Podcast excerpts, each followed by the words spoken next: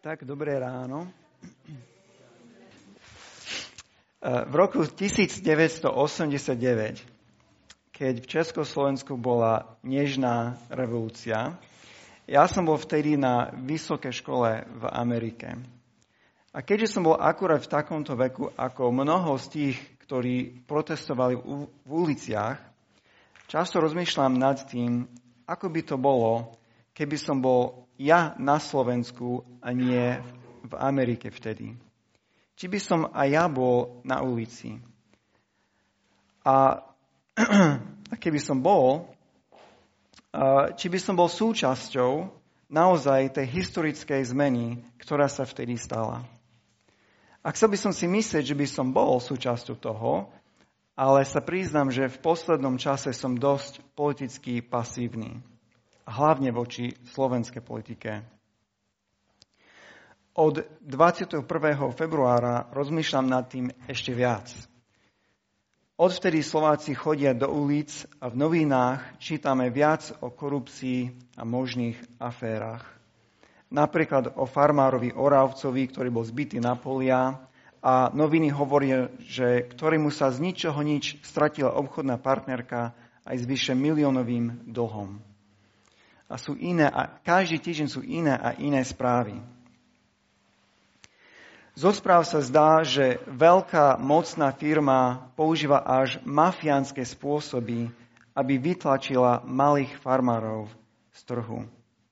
A podľa správy je dosť možné, že máme na Slovensku nielen mafiánov, ale máme mafiánske firmy a mafiánsku vládu. Samozrejme, to nie je nič nové. Predtým bol Remiáš, teraz je Kuciak. Predtým bol Mečiar, teraz je Fico. Predtým Lexa, teraz Kaliňák. Neviem prečo, ale mňa teraz to nejako zobudilo. Musel som rozmýšľať, je môj pasívny postoj správny? Možno, že predsa áno. Veď moja vlast je inde. Ja nežijem pre toto kráľovstvo, ale ja hľadám a budujem iné. Moja nádej nie je v politické moci, ani v peniazi, ani v najvyš, ale je v najvyššieho Boha.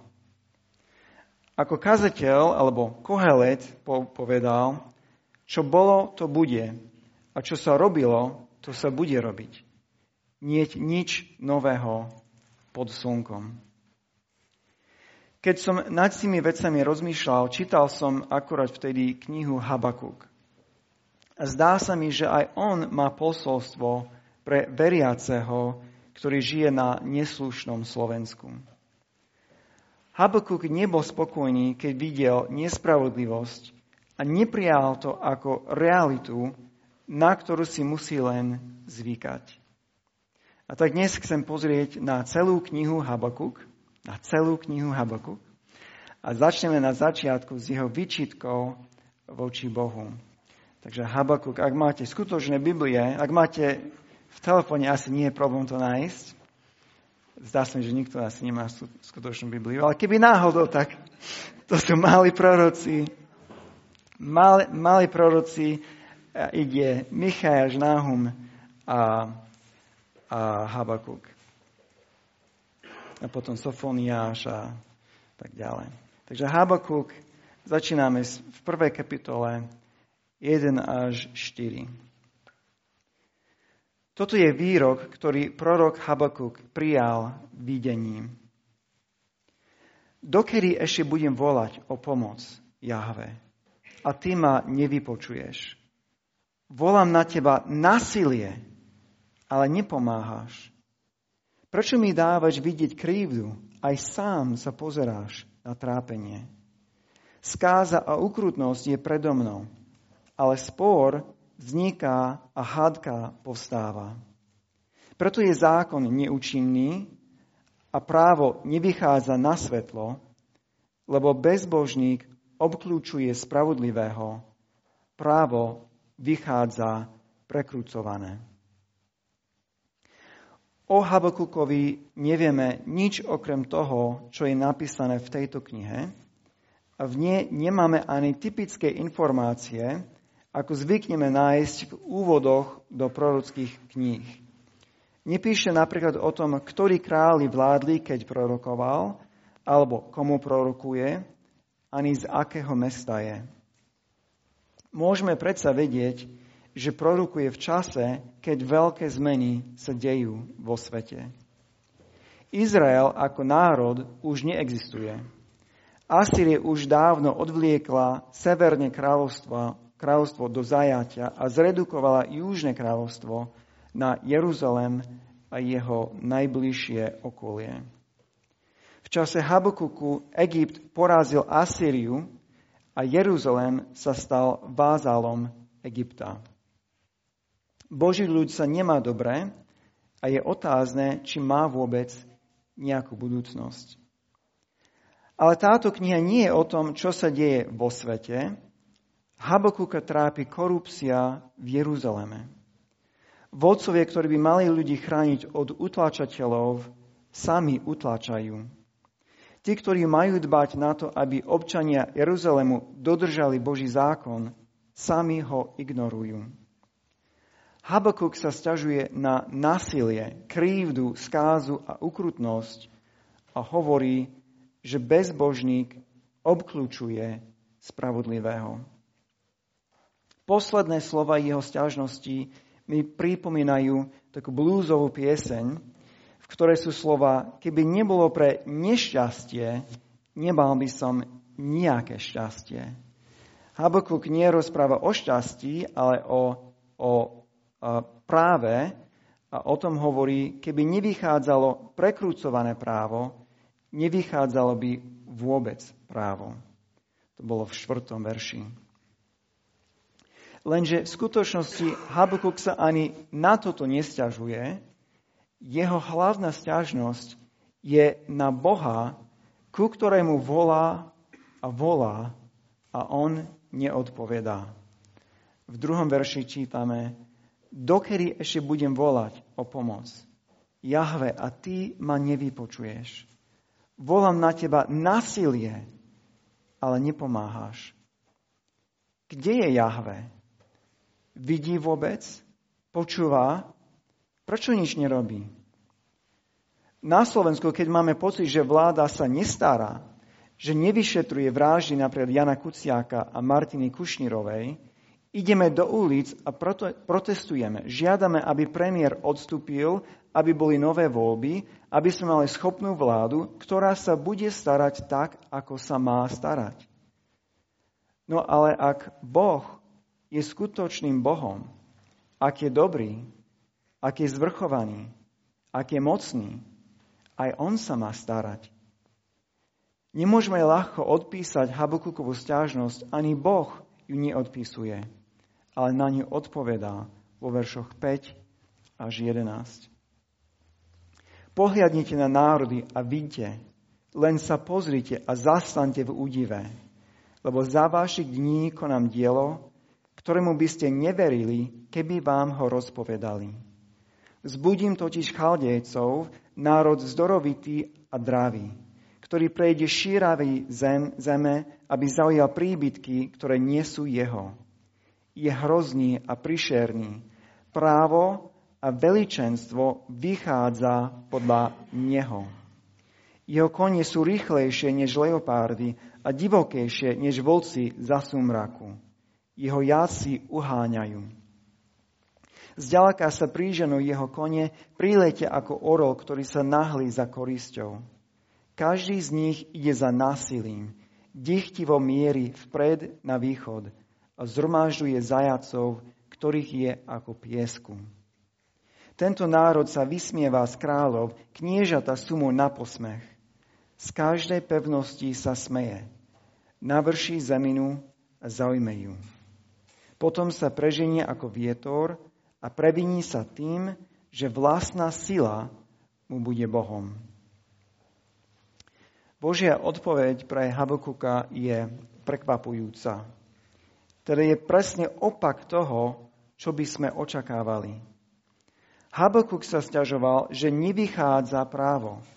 Alebo keď, tak iba prekrúcovanie. Boh odpovedá, ako vidíme napríklad v 7. verši, že už prichádza právo, Ale znova, toto nie je Božie právo, ani Božia spravodlivosť. Toto je právo podľa Babylona. A to znamená ešte prekrúcovanejšie a horšie ako to, na čo sa Habakuk sťažuje. Boh vie veľmi dobre, aká bude Habakuková reakcia na jeho odpoveď. A preto na začiatku hovorí, pohliadnite na národy a vidte. Len sa pozrite a zastante v údive, lebo za vašich dní konám dielo, ktorému by ste neverili, keby vám ho rozpovedali. A naozaj, Habakuk je prekvapený, nerozumie. Toto ide proti všetkému, čo on vie o Bohu. A toto vidíme tiež v jeho reakcii v 12. a v 13. verši. Či ty nie si od vekov, hospodín, môj Boh, môj svetý, Nerozumieme. Hospodin, poveril si ho súdom, skála, uložil si mu trestať. Tvoje oči sú príliš čisté, aby sa dívali na zlo. Ty sa nemôžeš pozerať na trápenie. Prečo hľadíš na neverných a mlčíš, keď bezbožný pohlcuje spravodlivejšieho od neho? Habakuk je zarazený. Nerozumie nevie, ako na to odpovedať alebo čo má robiť. A preto sa rozhodol, že bude počkať, že bude čakať, kým Boh sám mu nevysvetlí, čo pod tým myslí. V druhej kapitole, v prvom verši, Habakuk hovorí, zaujímam svoje stanovište, postavím sa na stráž a budem hliadkovať, aby som videl, čo mi povie a ako mi odpovie na moje výčitky. Toto, to, čo Habakuk robí, nie je pasívne ani zúfale čakanie. On vie, že musí byť nejaké vysvetlenie. Jednoducho nemôže byť, že spravodlivý, verný a zvrchovaný Boh môže pozerať na nespravodlivosť a určite nemôže nechať jeho vyvolený ľud zaniknúť. Preto sa Habakuk rozhodol počkať, kým Boh mu to nevysvetlí. A tak sa postavil na stráž a nikam neišiel, kým Boh mu nevysvetlil presne, ako to myslí. A tak Boh potom aj urobil. Druhá kapitola je odpoveď na Habakuka vo videní, v ktorom sú tri veci, ktoré si musíme všimnúť. Vo videní tí, ktorí boli utlačení Babylonom a jeho nespravodlivosťou, vyhlásia 5 prekliatí voči Babylonu. A každé prekliatie začína beda tomu, ako vidíme v 6. verši, potom v 9., v 12., v 15. A posledné prekliatie je, začína v, 9, v 19. verši. A každé prekliatie zdôrazňuje, že nespravodlivosť, ktorú Babylon spáchal na všetky národy, sa mu vráti v rovnakom miere. Napríklad v 6. verši prvé prekletie začína takto. Beda tomu, kto zhrabúva, čo nepatrí jemu. Dokedy ešte? Aj tomu, kto vymáha dlhy. A zda náhle nepovstanú tvoji veriteľia, či sa nezburcujú tí, čo sa triasli strachom z teba. Potom ty budeš ich korisťou. Pretože ty si olúpil mnohé národy, zostatok národov teba olúpia. Pre ľudskú krv a násilie páchané na zemi, v mestách a na všetkých ich obyvateľoch. V každom jednom prekliatí je takýto dôraz na spravodlivú odplatu a celé to vyvrší v poslednom 20. verši videnia. A toto je prvé z tých hlavných posolstiev, ktoré si tu musíme všimnúť. V tom poslednom verši je napísané Hospodín je vo svojom svetom chráme. Zmokni pred ním celá zem. Prečo je toto, prečo je toto vyvršenie témy spravodlivosti? Lebo ak Boh je vo svojom svetom chráme. To znamená, že je prítomný uprostred Izraela, aby chránil a požehnal, aby nahliadol na zmluvu. Keď Jahve je vo svojom chráme, vtedy sedí na svojom trone a všetko má pod nohami, pod kontrolou. V tomto videní Boh ukazuje Habakukovi budúcnosť, keď Boh má aj pre Babylon spravodlivú odplatu. A táto budúca spravodlivosť ukazuje na prítomnú skutočnosť, že Boh je vo svojom svetom chráme. Habakuk nevidí budúcnosť a rovnako nevidí ani prítomnosť. Oproti Habakukovi my máme výhodu. My sme videli pád Babylona. To je v našich dejinách. A nielen to, Babylon bol iba jeden z nepriateľov a útlačateľov Božieho ľudu. A všetci nepriatelia Božieho ľudu padli, keď Ježiš Kristus zvyťazil nad hriechom. Čo všetko bolo pre Habakuka neviditeľné, nám sa stalo viditeľným Ježišovi Kristovi.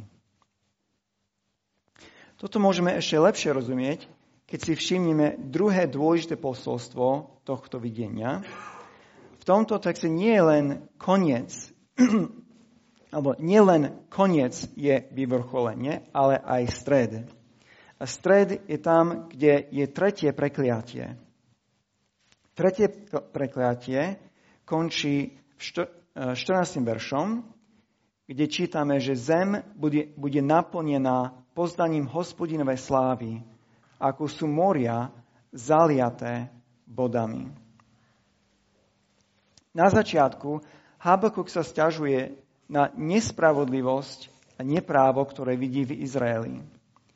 Izrael v tomto čase nie je nič viac než malé mestečko uprostred veľkého sveta. A v tom veľkom svete bolo veľa miest. Veľa miest väčšie ako Jeruzalém. A v každom z nich bol chrám. A v každom chráme bol Boh.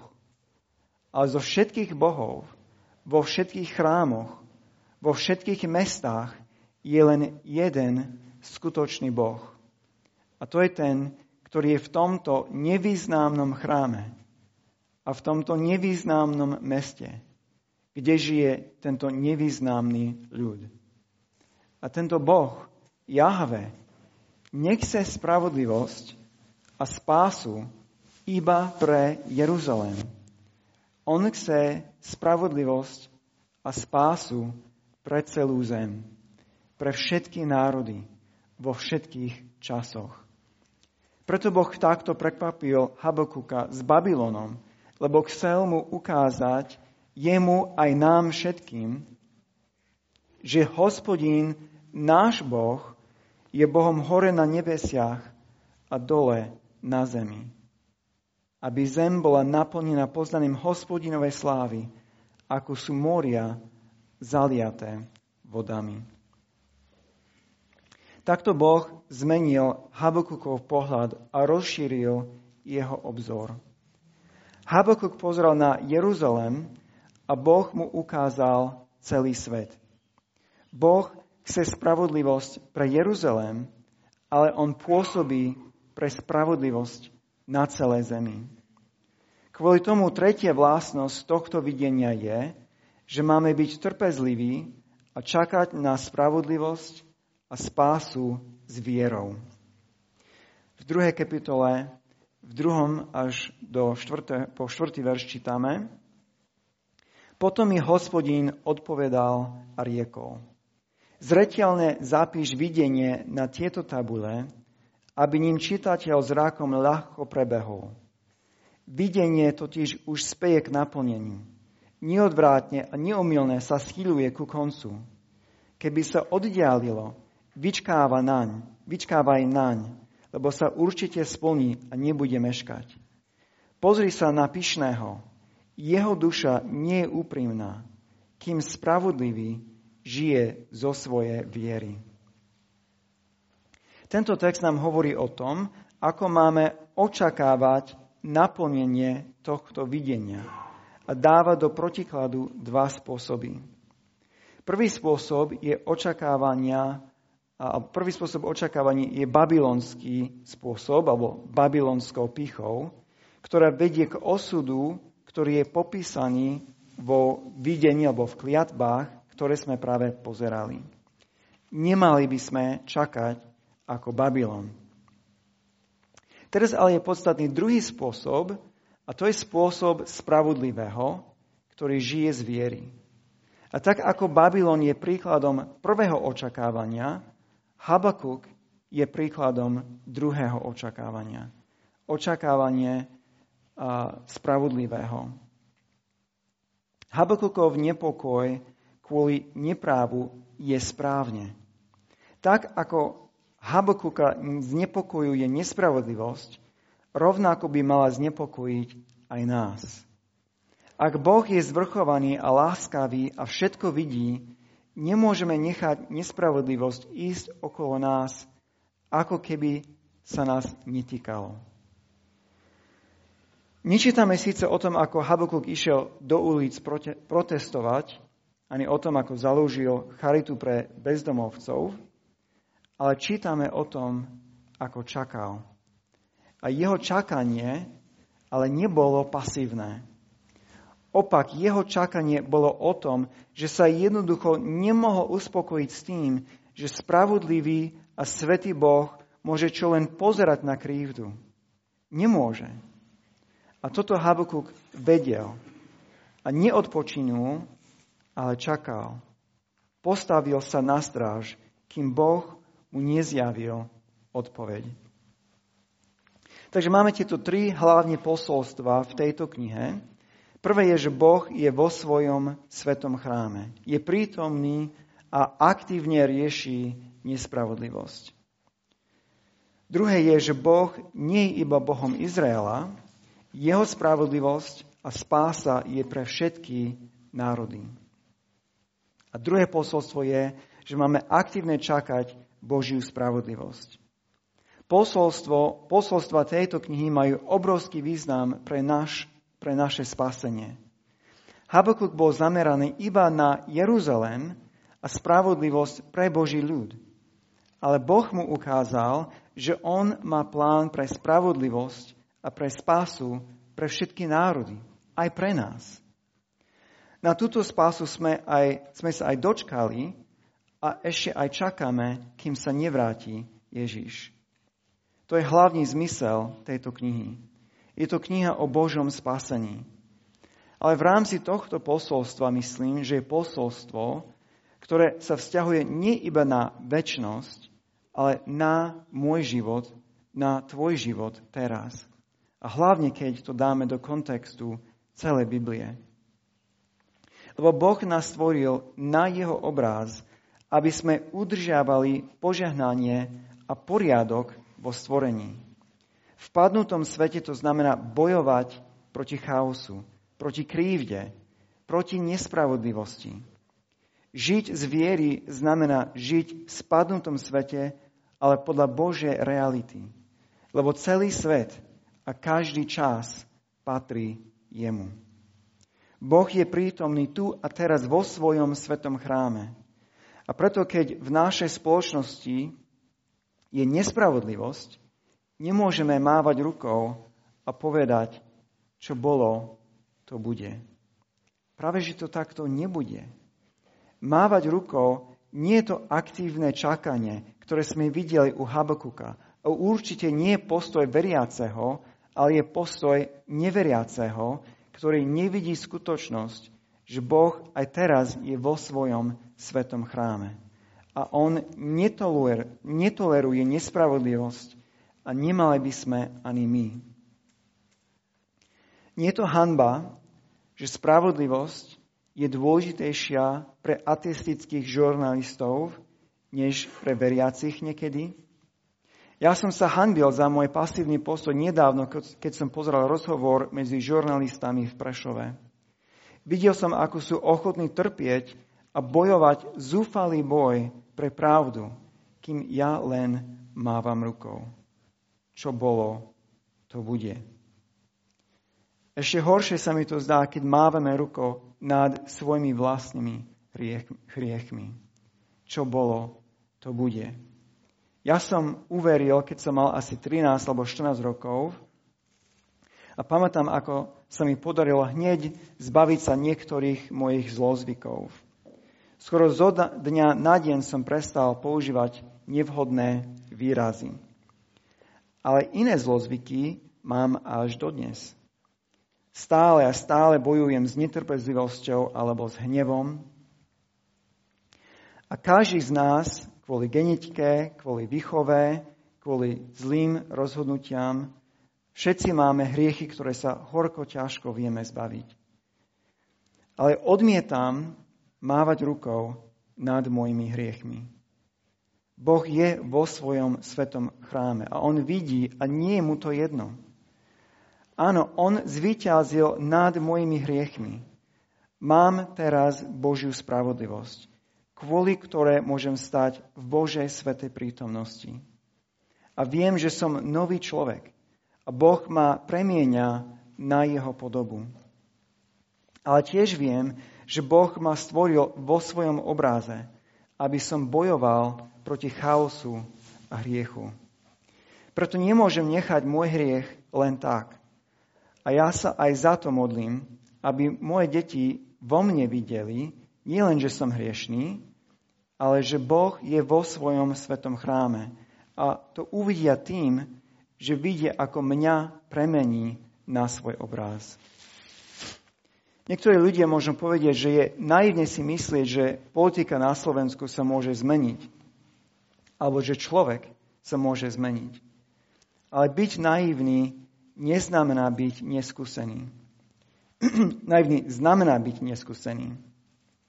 Naivný človek má zjednodušený pohľad a nepozná skutočnosť vo svete. A naivný človek nie je ten, ktorý si myslí, že politika na Slovensku sa môže zmeniť, ani, ani nie je ten, ktorý si myslí, že moje manželstvo sa môže zlepšiť, ale naivný človek je ten, ktorý nevie, že Boh je vo svojom svetom chráme.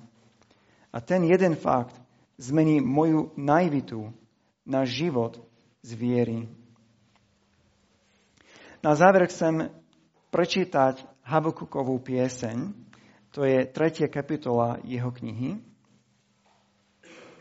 A kým čítam, všimnite si, ako Habakukov pohľad je zmenený je stále utrápený nespravodlivosťou a ako sme si povedali, mal by byť, lebo to znamená, že má srdce pre veci, pre ktoré Boh má srdce. Ale v tejto poslednej kapitole Habakuk má rozšírený obzor. Jeho túžba už nie je len pre spravodlivosť a právo, právo a spasu pre Jeruzalém, ale pre celé stvorenie, a všetky národy.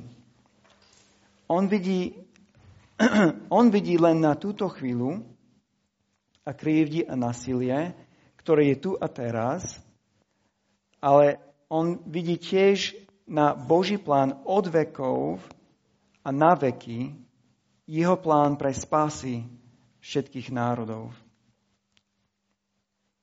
Toto je modlitba proroka Habakuka.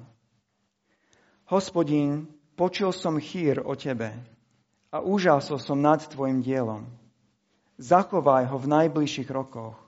V tento čas ho ohlasuj. V nepokoji pamätaj na zlutovanie. Boh prichádza z Temánu, svety z vrchu Parán, Sela. To znamená, že prichádza z východu, tak ako slnko prichádza. a tento popis ďalší je ako o celom stvorení. Jeho veleba prikryla nebesa a zem je plná jeho oslavy. Žiari ako svetlo, z rúk mu vychádzajú lúče, v nich sa skrýva jeho sila. Pred ním ide mor a hneď za ním sa ťaha skáza. Zastal, premeriava zem a pohľadom dáva do pohybu národy. Prádavna vrchy sa rozpádávajú, Večné kopce sa prepadávajú. Jemu patria cesty väčšnosti. Stany Kúšana vidím súžení. Šiatre Midianu sa otriasajú. Či proti potokom splánu hospodinov hnevom? Alebo či vylieváš svoju zlosť na rieky? Či sa azda rozvášňo proti moru, keď riadiš svoje kone a výťazné vozy? Tvoj luk je pripravený na splnenie prísah. Selá. Riekami si rozbrázdil zem. Vrchy sa pri pohľade na teba zvíjajú. Prechádza prietrž mračien. Hlbina sa ozýva a zdvíha svoje ruky. Hlbina je Boží väčší nepriateľ, more. A teraz hlbina sa ozýva a zdvíha svoje ruky. Slnko a mesiac zostali vo svojom obydli. Odťahli pred svetlom tvojich šípov a leskom tvoje kopie. Rozhorčený vykračuješ po zemi a nahnevaný šliapeš po národoch. Vyťahol si kvôli záchrane svojho ľudu a svojho pomázaného. Dom svoj voľného zdrvíš od vrchu obnážiš ho od základu až na skalu. Celá. Svojimi šípmi si prerazil hlavy jeho vodcov, čo sa prehnali ako smršť, aby nás rozprášili, čo jasali ako pri vyžieraní bedára v skríši. So svojim so svojimi konmi si vstúpil na more, do víru mohutných vôd. Keď o tom počúvam, celý sa trasiem a ja chcem, ako by mi do kostí vstúpil rozvrat. Aj kolena sa mi podlámujú. Pokojne očakávam deň súženia, ktorý zastihne ľud, čo na nás útočí. Aj keby figovník nevypúčal a vinič nezarodil, hoci by oliva vyschla a na poliach sa nič neurodilo. A keby z košiara zmizlo stádo a v maštali by nebol dobytok. Ja sa však budem radovať v hospodinovi a jasať v Bohu mojej spásy. Pán hospodin je mojou silou. Dal mi nohy lane a vyvádza ma na, vyvádza ma na moje výšiny.